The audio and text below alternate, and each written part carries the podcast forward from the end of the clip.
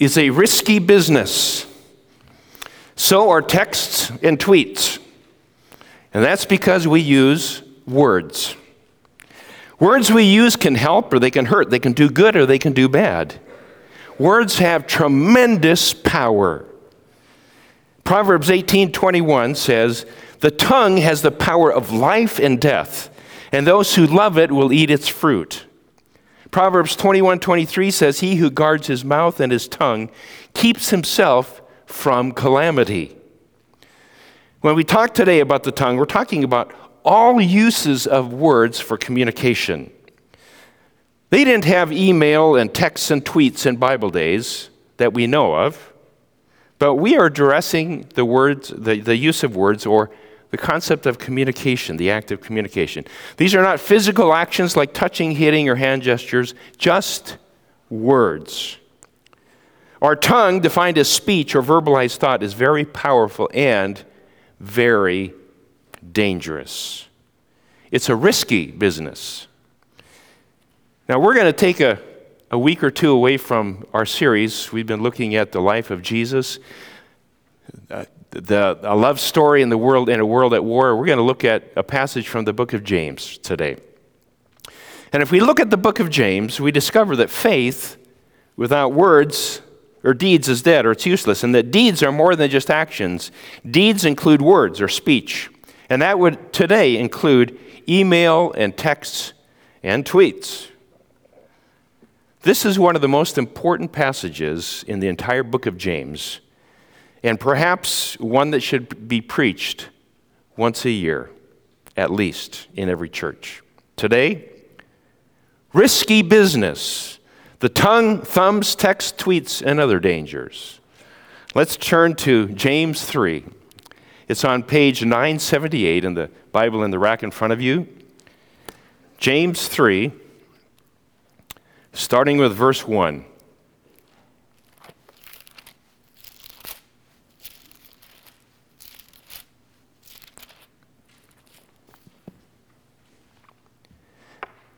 Not many of you should presume to be teachers, my brothers, because you know that we who teach will be judged more strictly. We all stumble in many ways. If anyone is never at fault in what he says, he is a perfect man, able to keep his whole body in check. When we put bits into the mouths, mouth, mouths of horses to make them obey us, we can turn the whole animal. Or take ships as an example. Although they are so large and are driven by strong winds, they are steered by a very small rudder wherever the pilot wants to go. Likewise, the tongue is a small part of the body, but it makes great boasts. Consider what a great forest is set on fire by a small spark. The tongue also is a fire a world of evil among the parts of the body. It corrupts the whole person, sets the whole course of his life on fire, and is itself set on fire by hell. All kinds of animals, both birds and reptiles and creatures of the sea, are being tamed and have been tamed by man. But no man can tame the tongue. It is a restless evil full of deadly poison. With the tongue we praise our Lord and Father, and with it we curse men who have been made in God's likeness.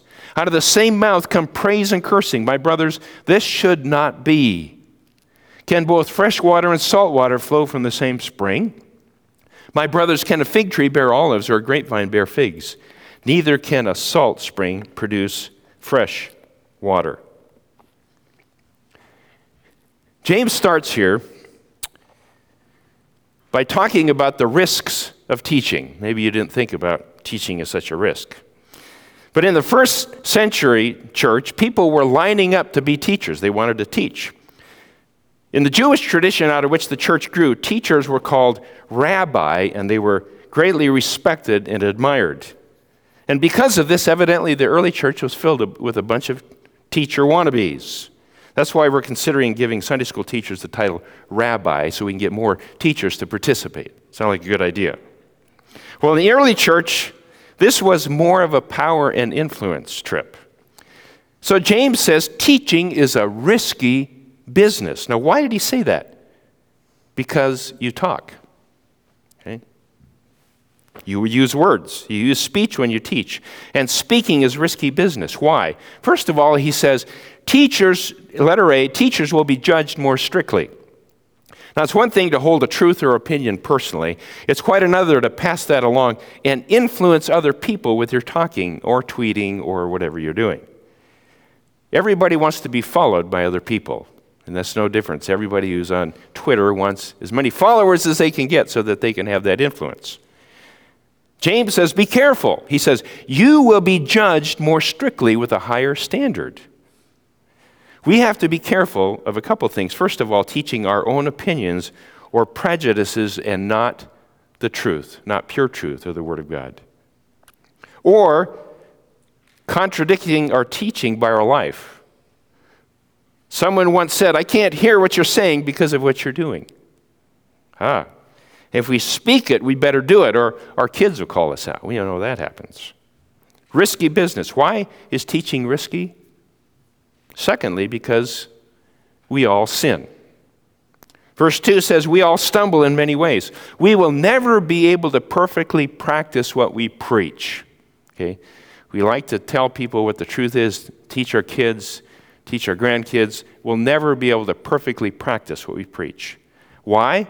Because our mouth gets us into trouble says if anyone is never at fault in what he says he is a perfect man able to keep his whole body in check so our words what comes out are indicators of what's really inside of us do you want to be a teacher not so fast it's dangerous it's risky why is it risky let's look at the risks of the tongue number two the risks of the tongue First of all, the tongue, as James describes it, is an instrument of awesome energy and influence. In verse 5 in the message, it expands it a little bit. It says, A word out of your mouth may seem of no account, but it can accomplish nearly anything or destroy it. It only takes a spark, remember, to set off a forest fire. Then Jim, J- James gives us three examples of the power of speech. Three examples. The first one is a bit in the horse's mouth. How many of you have ridden a horse? Anybody ridden a horse? Some of you have horses? Okay. Now, I'm not talking about a pony at the fair or one of those, uh, those trail horses that just follows the horse in front of them, you know, where the scenery never changes. They just look at the horse in front of them. I'm talking about a real horse on a range rider free ride. Now, how many of you have done that? Okay, just about as many as you. Okay, that's good. Good to know. You have reins that are attached to a bit in the horse's mouth. And what's the overriding principle in riding a horse? The body follows the mouth, right? The body follows the mouth. If you can control the bit, you can direct the horse right, left, you can speed up, you can slow down, or you can stop. That's, th- of course, theory, of course. As I've discovered, sometimes they don't do what I tell them to do, but maybe you're better at it than I am. So we can see the principle is the body follows the mouth. Control your mouth and your body will follow. Now you can see we're all in trouble. Okay, Matthew 12, 34 through 37 says, For out of the overflow of the heart, the mouth speaks.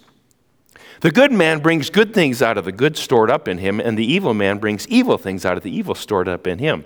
But I tell you that men will have to give an account on the day of judgment for every careless word they have spoken. For by your words you will be acquitted, and by your words you will be condemned. What does it say? Whatever's inside of us comes out in the form of speech, and our body follows. If we could just control our mouth, we could control our whole body and the whole course of our life. There was a sitcom who played off this theme when someone accused his friend of, of complaining, and he said, How did you know I was complaining? He said, Because your lips were moving. He knew him well. This is really risky business. Now, the second illustration that shows how powerful the tongue is a ship's rudder. A ship's rudder. Now, I've done a fair amount of boating, usually power boating, because I don't see much sense in just sitting there and relaxing and waiting for the winds to come and go. I want to get there. Okay, that's just me. Some people love that.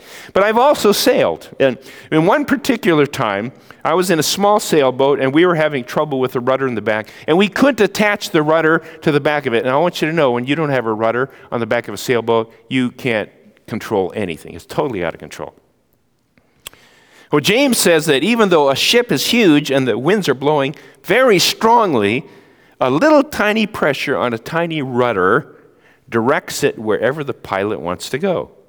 Now, the intention of the pilot is everything.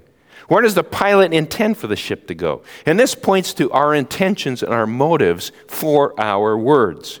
What are we trying to accomplish? Our will directs our, our tongue, our, our texts, our tweets, or Facebook posts.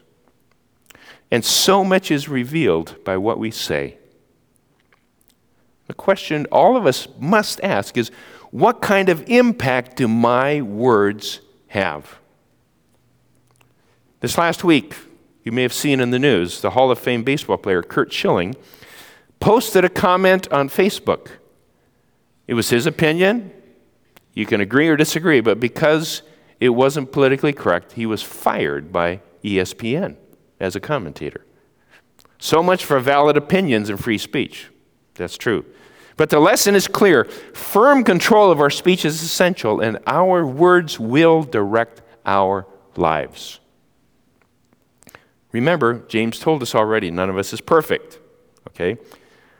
Talking, texting, posting, tweeting are all risky business. Now, the third illustration that James uses, one we're probably most familiar with, is fire.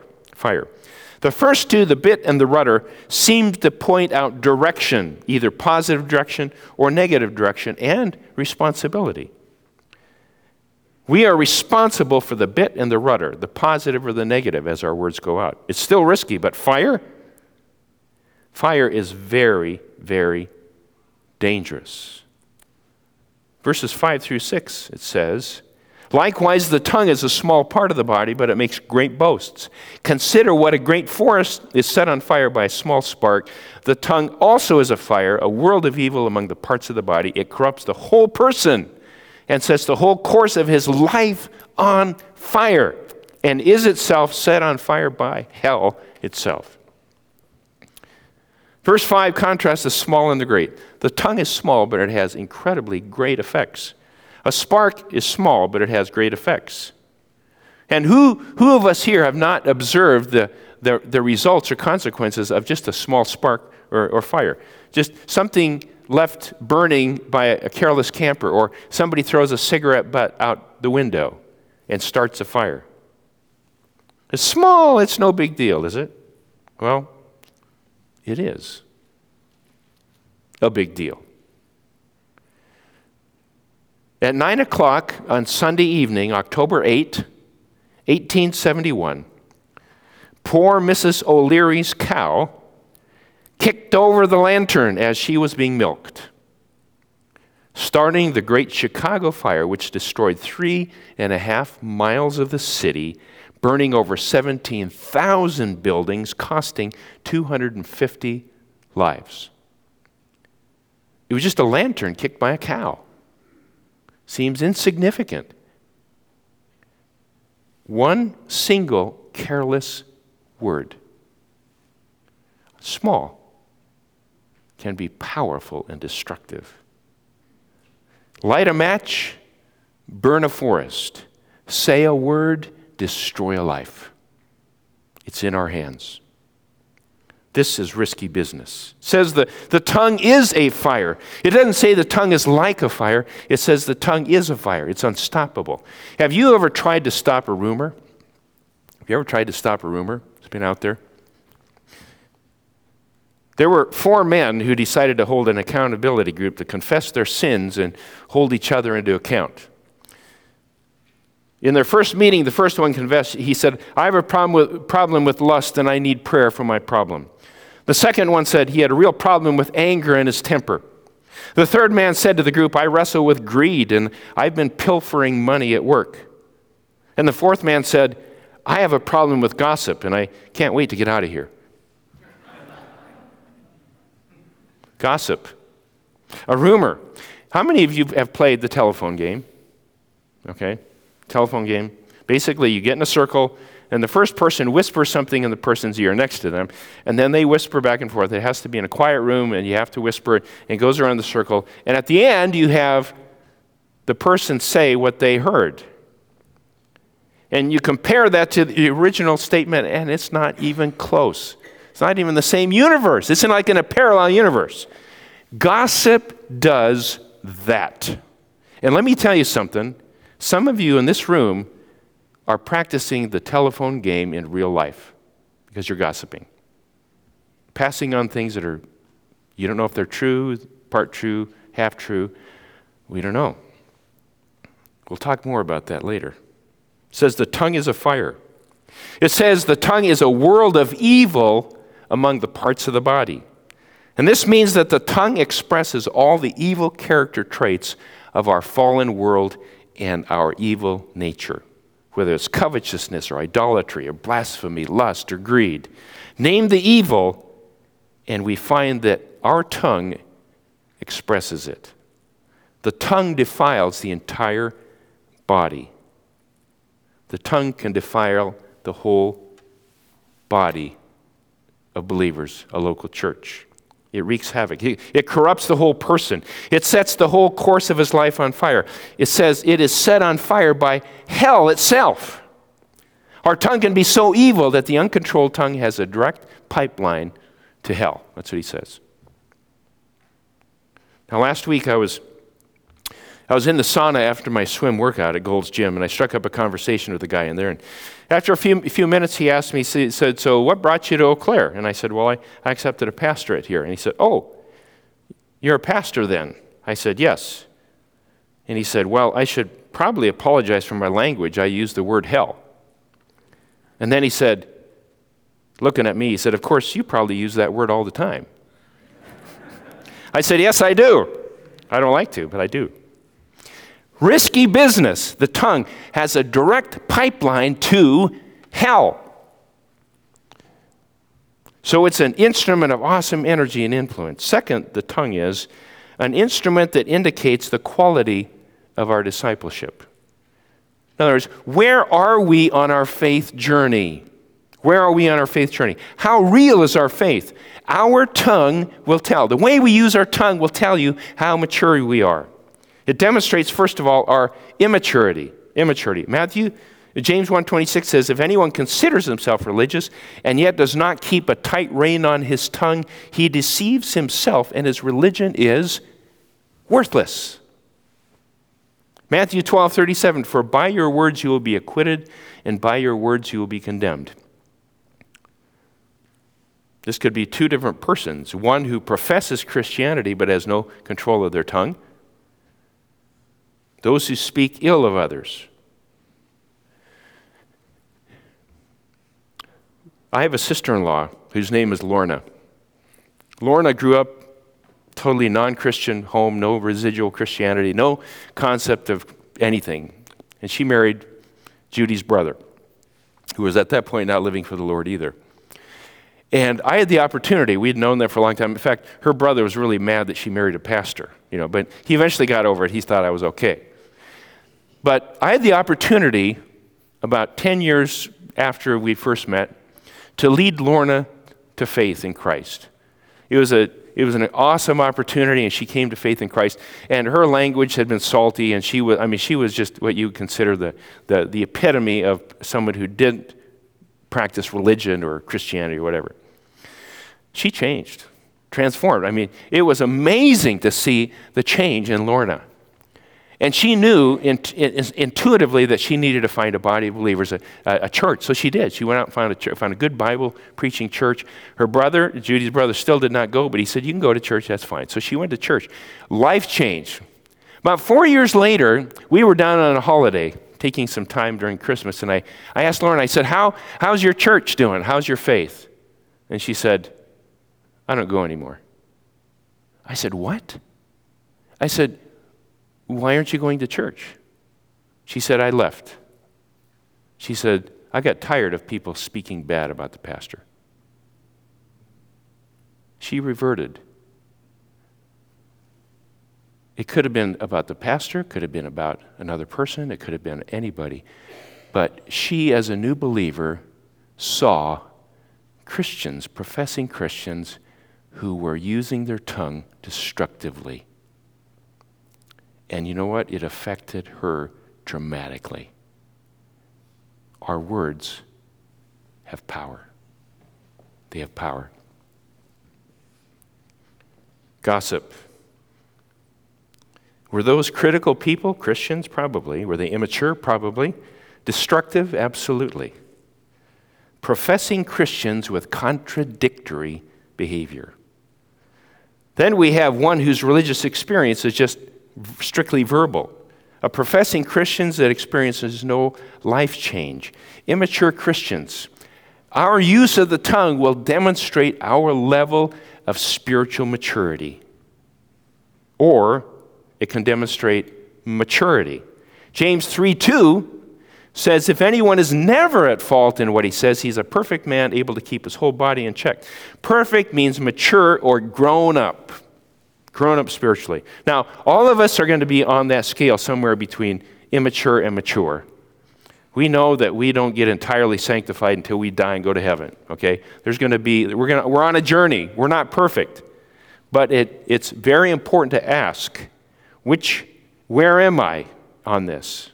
But it's more important to say, which way am I moving? Which way am I growing? Am I getting more Christ like? Am I growing in my control of using my tongue, in my critical spirit? Am I growing closer to Jesus? Thirdly, the tongue is an instrument that must be used very carefully. Carefully. Verse 7 says, All kinds of animals, birds, reptiles, and creatures of the sea are being tamed and have been tamed by man, but no man can tame the tongue. It is a restless evil full of deadly poison.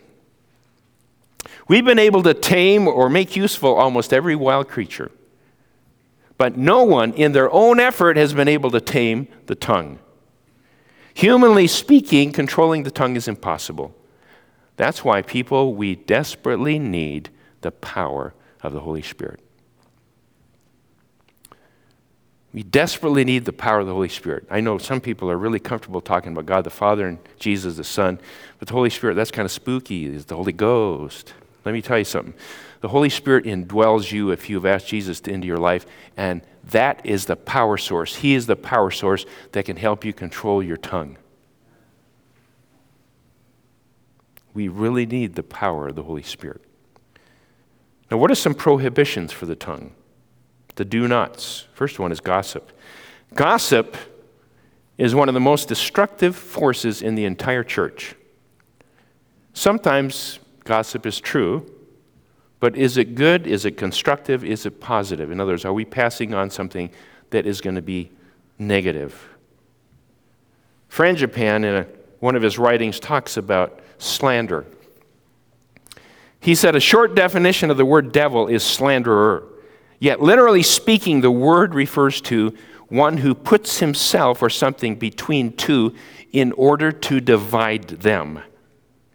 Satan's goal is not just to speak evil, but to divide spouse from spouse, children from parents, race from race, Christian from Christian.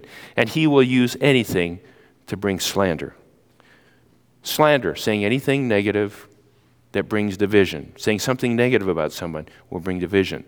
And let me tell you something. In 1 Corinthians 6, slanderers are included with all the other lists of sin of those who will not inherit the kingdom of God.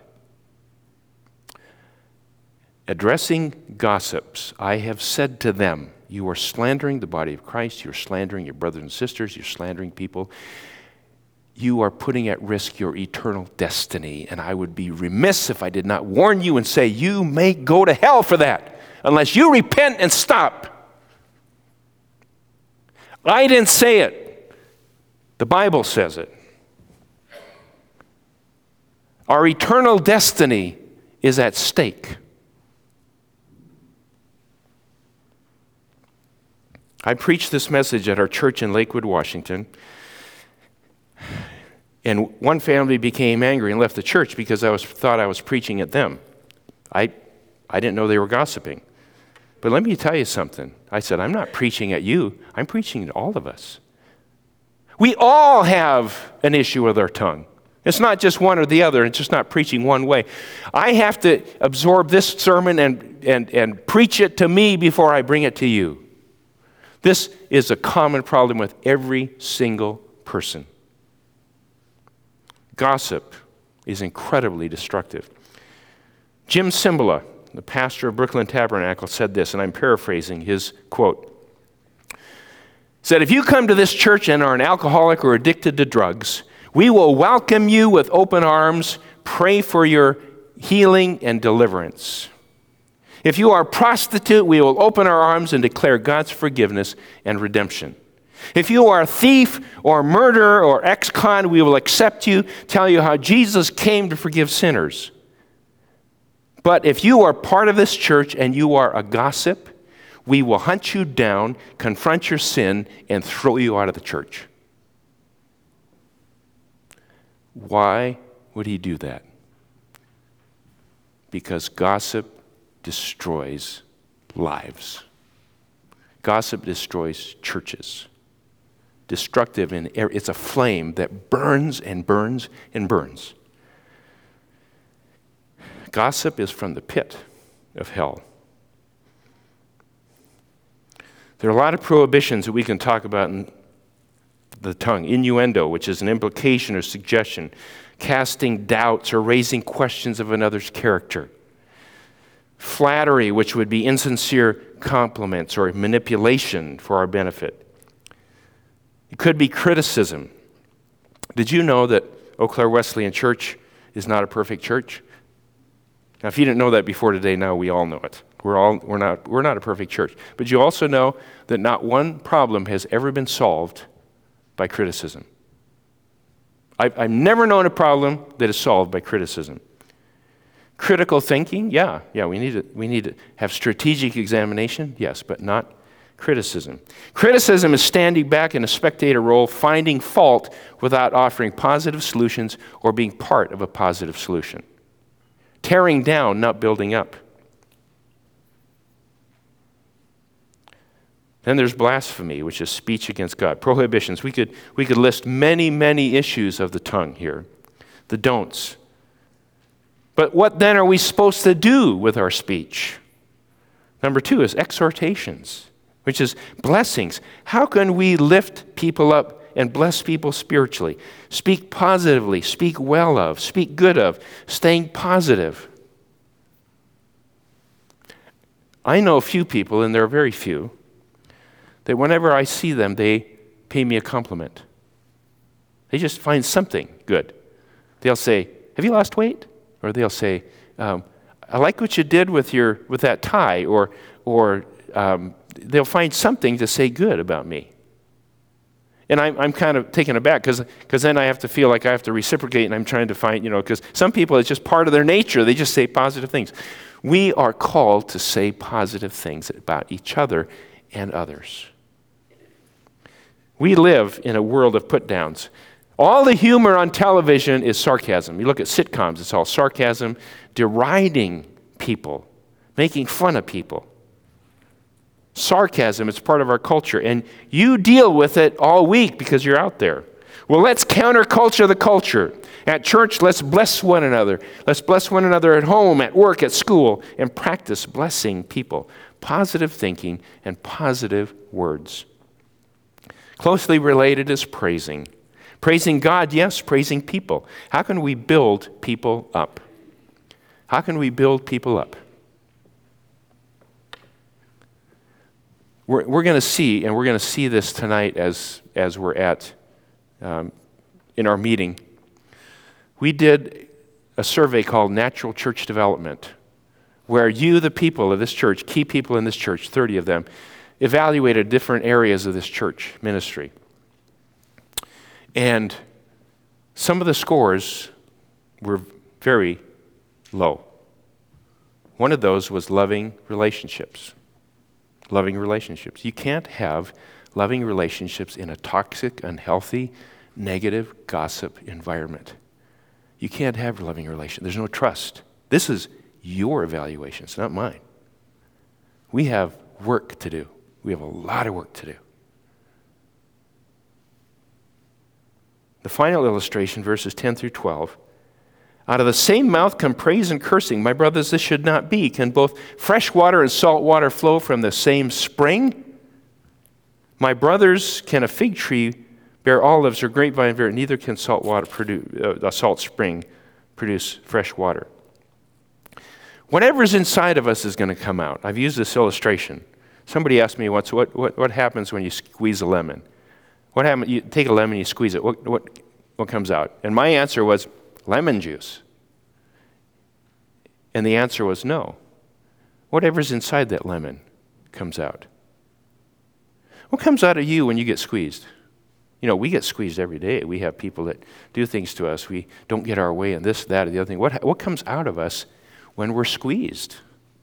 Words, attitudes, actions. Is it praising or cursing? It's like this salt water and fresh water. I'll never forget, I was traveling with a group across the western part of the United States. We, we went to see the Great Salt Lake. How many of you have been to the Great Salt Lake in Utah? Yeah, it's, it's, it's this huge, huge lake. It looks like this ocean almost. And I thought, great, it was a hot day. It was like 90 degrees. And I put my swimsuit on. I ran, ran out into the water and dived in. Wrong thing to do. The salt was so strong, it stung my eyes. And I'm going, whoa, nobody warned me. Salt water. There is no way you can make that lake fresh. It's salty. And there is the contrast between salt and fresh. And he said a salt spring is going to produce salt. Fresh water is fresh water. What comes out of us when we get squeezed? What, what kind of words come out of us? Well, let's look at guidelines very quickly. Guidelines for tongue use. Letter A talk directly to the party involved. Don't talk about someone, talk to them. If you speak to someone else, it's gossip. If I have a problem over here, I don't talk to this person. I talk to them. And if I do speak about someone who's absent, imagine that person present. Imagine that person is present. If you have to discuss someone, imagine that person is sitting right there. It's amazed how positive and objective you become when you imagine that that person is sitting right there. You're going to notice one of the values, and we're still in a draft mode in our values statement draft. It's going to be in the annual report as you get it as you leave. And that is loyalty to the absent. Loyalty to the absent, which means I pledge not to say anything negative or tear anybody down. Loyalty, whether they're here or not. Loyalty to the absent. We'll talk more about that later. Letter C, always be constructive, not destructive. Are my words building up? Are they having a positive impact? Are they putting people in the best light or the worst light? Letter D, don't spiritualize gossip. This is one of the biggest issues in the church. I have this prayer concern. Will you join with me in prayer about so and so? Many a, a, spark starting a fire started in a prayer chain or a prayer meeting. People, get real, would you? Don't spiritualize it. And letter E, give it over to God. Only in God's power, by His Holy Spirit, can we use our words positively. We need to be changed daily, constantly, moment by moment, by the Holy Spirit. And finally, if you've been engaged in this behavior, risky business like this, repent. By repent, that means you say, I did it, I'm sorry, deliver me, forgive me, and don't let me do this again. We have people from this church who have made a, a change. There, there are valid reasons for making a change from one church to another. What disturbs me is I'm getting reports from at least two churches and pastors that our people that left here are gossiping over there. What kind of a legacy are we leaving?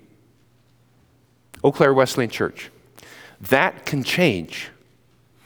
It starts with the heart. Starts with the heart. Let's pray. Father, we pray that you, by your Spirit, would change our hearts. Start with me, God. That we would not participate in anything that tears down, but that we would build up. People are going to hell, God, and we are busy chattering and talking about inane things and cutting each other down. God, call us to unity and blessing. Call us to repent because we desperately need to repent. So, Father, we just give this to you today. We're, we're going to take some time this morning. I wasn't planning to do this. We'll sing a closing song, and I'm going to I'm going to invite us in a moment to stand. And this is not an admittance that you are participating or have participated in gossip in any way, but I want us to repent as a. When Jeremiah repented on behalf of Israel, he went and repented before God. And you may need to stand in the gap and repent on behalf of others or yourself, whatever it is. We're going to open the altar, and I'm going to call you right now to come because we're going to take time to repent and ask for his forgiveness. Let's stand together.